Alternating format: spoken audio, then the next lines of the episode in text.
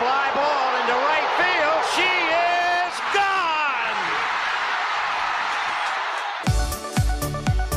gone. 我是爱运动的子路，跟你一起聊聊运动赛事，聊聊中华职棒、中信兄弟象。欢迎收听黄色性感带。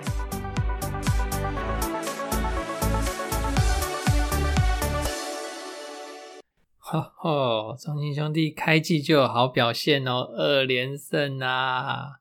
不过这周只有打了2场比赛哦， 4月1号的开幕战英语保留比赛，所以实际打完了就只有2场。那2场的话要做那个赛事的回顾，这也很奇怪啦，资料太少了，所以我们就把这2场的比赛一起放到下一周的节目里面来做。那这一集节目的内容，我有邀请到了那个球迷朋友上节目来录音，来聊聊那个球迷的心声。这一段呢会在第2part的部分播出。那我们第一部分呢，还是来看一下台湾的运动选手在体坛上的好表现。那首先呢是台湾的女子拳击好手陈念琴，她是在东京奥运之后呢就一直没有出赛。那直到最近有一场泰国国际拳击公开赛，她参加的是女子的69公斤级，那目前已经晋级到4强了哦。这场赛事还在持续当中哦。而且我觉得她很夸张的是，她在冬奥的备战期间呢，她就已经确诊罹患核结晶式淋巴癌，在备战的状况下，她还要同时接受化疗，这个是相当煎熬的事情呢，接受化疗，然后还要接受高强度的训练，这真是太夸张了。那目前呢，他是在备战5月的世锦赛跟9月的杭州亚运啊。因为要备战这2场比赛，所以他就先参加了泰国国际拳击公开赛来做热身。那希望有机会可以对到亚运的其他国家的选手哦。那教练他有在接受访问中的时候提到，陈念琴这个选手他太久没有参加国际赛了。那这次参加这场赛事，主要就是为了熟悉比赛的感觉。那目前他的身体也恢复到7-8成哦。我们也希望他可以利用这场赛事，把比赛的节奏给找回来。好，那再来是其他的赛事。那曾俊欣他在上周参加 M125 马贝拉站，这是 ATP 125级的挑战赛哦，他打进去了8强。那由于有这个好表现呢，使他的那个上周的排名呢，从148名提升了8名，来到140名的生涯新高。那本周呢，他持续在欧洲备战红土的赛事，因为5月的时候会有那个法国公开赛是红土的赛事哦，他这一段期间全部都会在欧洲哦。那希望他可以在红土的赛事，因为红土是他最喜欢的赛事，那我们希望他可以利用这段期间再把自己的排名往上来提升。那另外是女子网球选手的部分。首先呢是李雅轩跟李佩琪，他们在 W15 的沙姆沙伊赫站，2个人相当的精彩，在签表的上下半部，然后同时在决赛的时候会师，也就是金牌战就是由他们2个来对战啊，都是台湾选手嘛，最后金银牌都是台湾选手统包啦，李佩琪拿下了金牌，李雅轩拿下了银牌。那再来是葛兰乔安娜，她也是在 W15 的莫纳斯提尔站，她也打出了女单的银牌的身手。好，恭喜这3位女子选手。接下来我们就进入象迷专访的部分咯。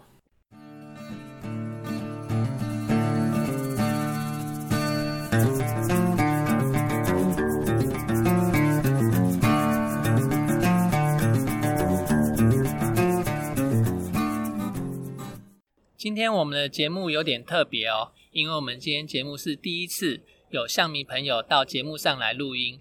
那另外呢，今天也是第一次在户外录音。为什么会在户外录音呢？因为我们今天的来宾啊，他是一位体育科班出身的，那他平常白天的时候在学校当体育老师，晚上是一位跑步教练。那所以我现在就在教练要上课的地点竹北第一运动场来跟教练录音，等一下30分钟后教练就有跑步课要上了，所以我们要来赶快录音。废话不多说，我们现在赶快请年佑教练来跟大家打声招呼，顺便做一个自我介绍。 Hello 各位听众朋友大家好，我是郑年佑，人家都叫我年佑教练。那我本身从国小开始我就接触体育，一直到大学，那这一路我都是用体育专长去做升学。从国中我们还没有体育班，叫做田径队，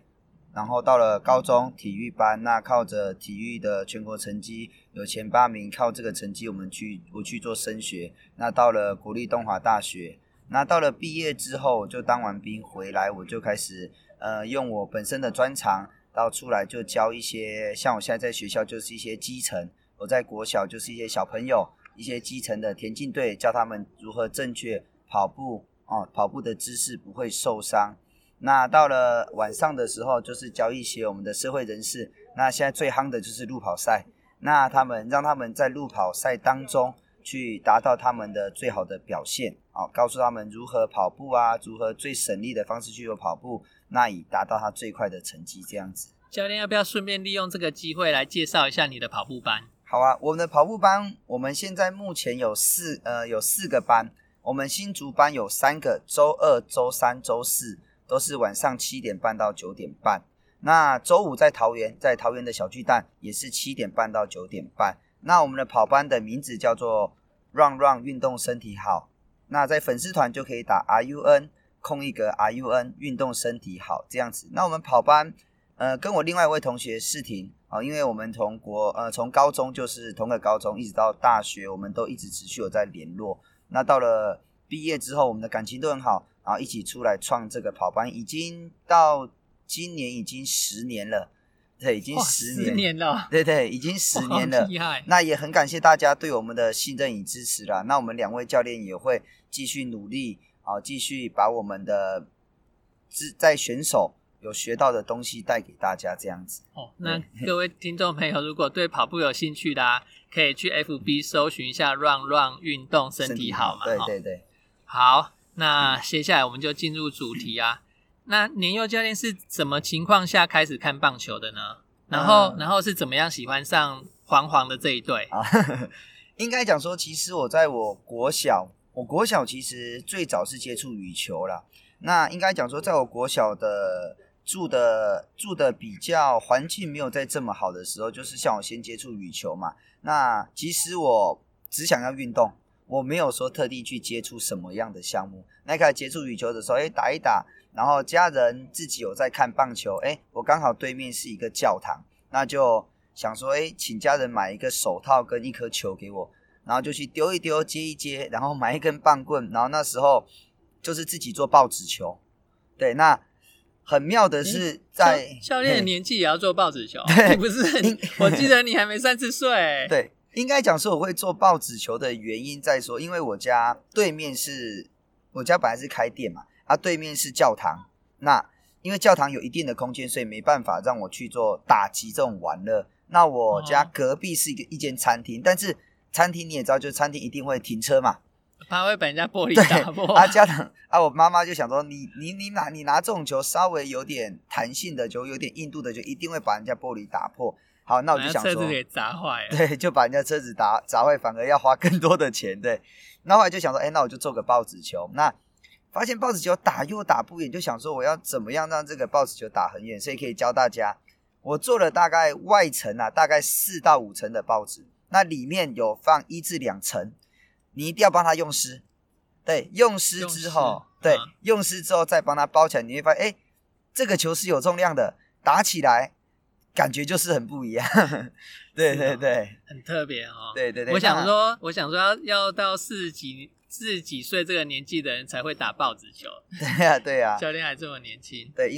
因为怕砸破别人的车子啦。那后来为什么会喜欢黄衫军，就是家人一开始也是支持兄弟象，但是他没有像我这么的着迷，就他只是看棒球跟我讲说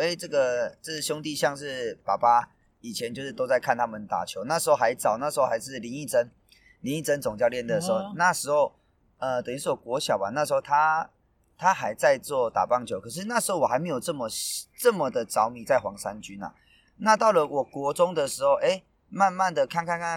发现就越来越爱上黄衫军了。对，就开始支持黄衫军到现在这样子。对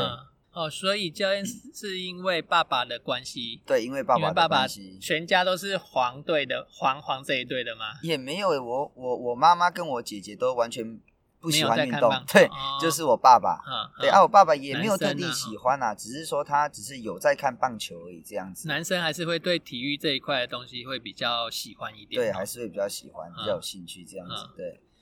那教练今年啊，会对中信兄弟象有什么期待吗？或者是觉得他们有什么需要改变的地方吗？对，那对兄弟象，那大家的期待应该都是2连霸，因为祝总第一年当教练嘛，就完成总冠军这个的梦想，那也是期待他2连霸。但是我觉得，在这2连霸的当中，大家一定把兄弟象当作目标，那一定是一个指标，会想办法一定要打赢他嘛，让他阻止他的2连霸。那我觉得以去年这样子的表现，其实一些我们的投手跟打击，其实我觉得都表现还不错。但是，就像我们最厉害的德保拉，那我觉得今年大家一定会特地去想办法如何对付他，因为毕竟他在兄弟象是一个王牌，那大家一定会想办法说把他这个王牌去打垮，那赢面就会稍微的大了一点点。所以我觉得兄弟象应该要去培养说像更多的，或者去找一些新洋将，更多一些像德保拉这一种的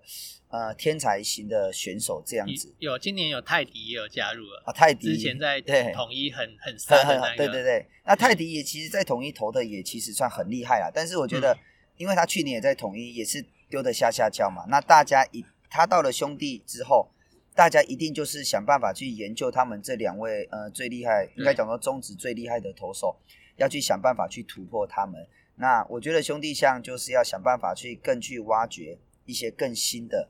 洋将，或者是去培养更好的本土投手起来这样子。对，各队也会把比较强的投手拿来对付中信兄弟，是有这个可能性的，哦。对对对对对。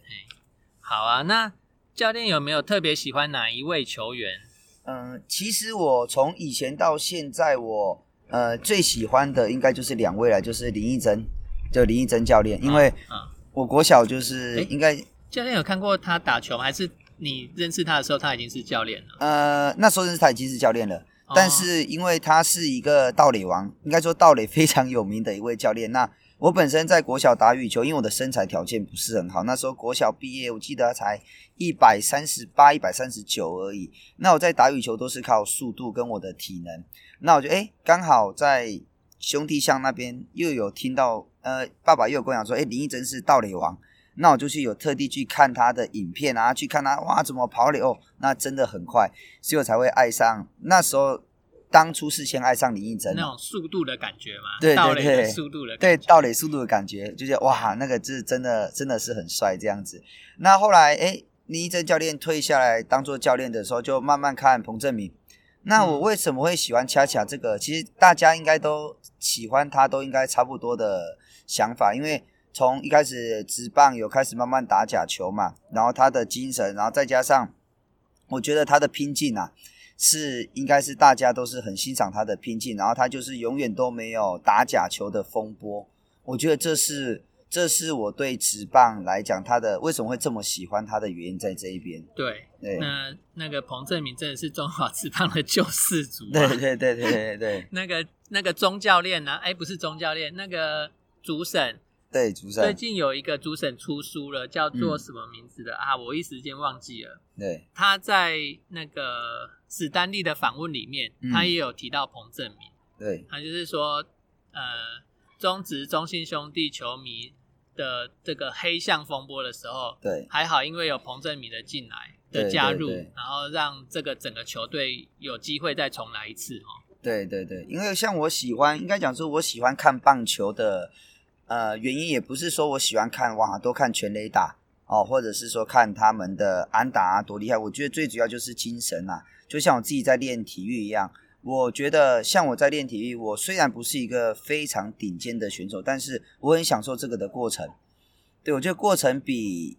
得名这些还重要，因为得名可能要有一些天赋啊，要有一些天才型才有办法说在全国可能拿了前3名或者是前几名。但是我觉得我很享受像我在当选手这些的过程，我觉得过程比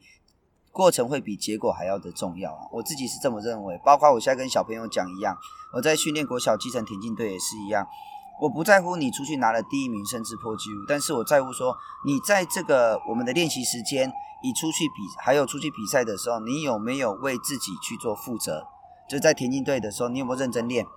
还是你觉得说今天我只是来应付时间，我早自修不想在教室里面，中午不想在睡觉。我有听过这样子的，对他因为从小不想要参加早自习或者是不想要午休，然后就去练体育，然后他就爱上体育了，对所以我觉得说既然你早自修跟中午你不想在教室，我觉得没有关系，因为毕竟大家的有些人喜欢读书有些人不喜欢读书嘛，这大家的所好都不太一样，但是我觉得你既然选择来了田径队，我们的练习时间你就必须要把你在这个时间里面的身份去做好来，那我不在乎你跑多快，我觉得你在这边就是要认真，对，去对你自己负责啦。所以我觉得教练很重要，他要爱上这个运动，也要先没有被教练给推开。如果教练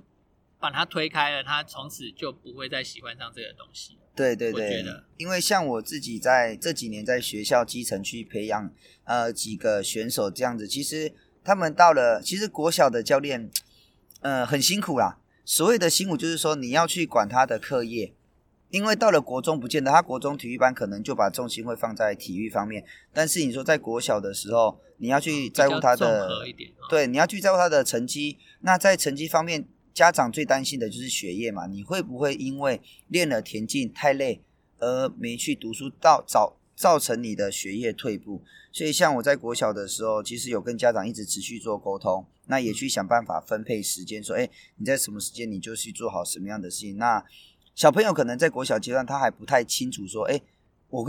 那教练为什么要常常跟妈妈讲说我要考几分我要考几分，或者是给他们一些目标说你一定要在平均以上。对，我觉得说基本的学历一定要有，包括我自己在选手的时候也是一样，就是我要求自己，就是虽然我没办法都考第一名第二名，但是我希望我是落在我自己的我们班上的中半段啊，不要说太差了。对，至少不能太差这样子。对，至少不能太差。所以教练培养这个小朋友的对体育的这个态度啊，就像祝总在对他下面的这些中心兄弟球员一样，对，要求他们态度，对，没错，要把态度给打出来，这个意思。对。好啊，那教练要不要预测一下你心目中觉得今年中职各队的排名哦？其实那第一就不用讲，就是因为我是象迷嘛那第一就是兄弟象嘛，那第二的话其实我蛮期待富邦的啦，因为应该这么说，对，因为我一直觉得富邦的打击，对，就真的是不要讲说打击，就是他们的选手来讲真的就是旅外的球员，真的每一位选手拆开来看都是一等一的真的是太厉害了啦。所以我觉得我蛮期待邱昌弘教练到了富邦，看怎么去调整一下富邦的不管是气氛啊，或者是一些守备打击，其实我还蛮期待富邦这一支球队，我一直来都蛮期待的，因为我觉得说以他们的能力不太可能会打出这样子的成绩啊，所以我预知第二名就是富邦。对，那第三名还是一样我们的老球队统一，对，统一，然后再来其实味全跟乐天来讲，乐天我觉得球员来讲，我觉得现在新秀慢慢有上来，我觉得可能要再花1-2年的时间啦，所以我觉得他跟味全两个的球队我觉得都不相上下，就是我觉得可能就是看谁第四谁是第五这样子。我觉得他们两队的目前的球风差不多，但是乐天的还是他们的老经验，我觉得他们还是会比味全稍微有占上风一点点这样子。对，这是我目前我的心目中我预测的排名是这样子。对。好，那今天呢非常荣幸可以请到我们年佑教练到节目上来跟大家聊天。那听众朋友如果对跑步有兴趣的可以再帮教练推广一下，让对我们的跑班。让运动身体好，让运动身体好，对，这是我们的跑步班的名称啊。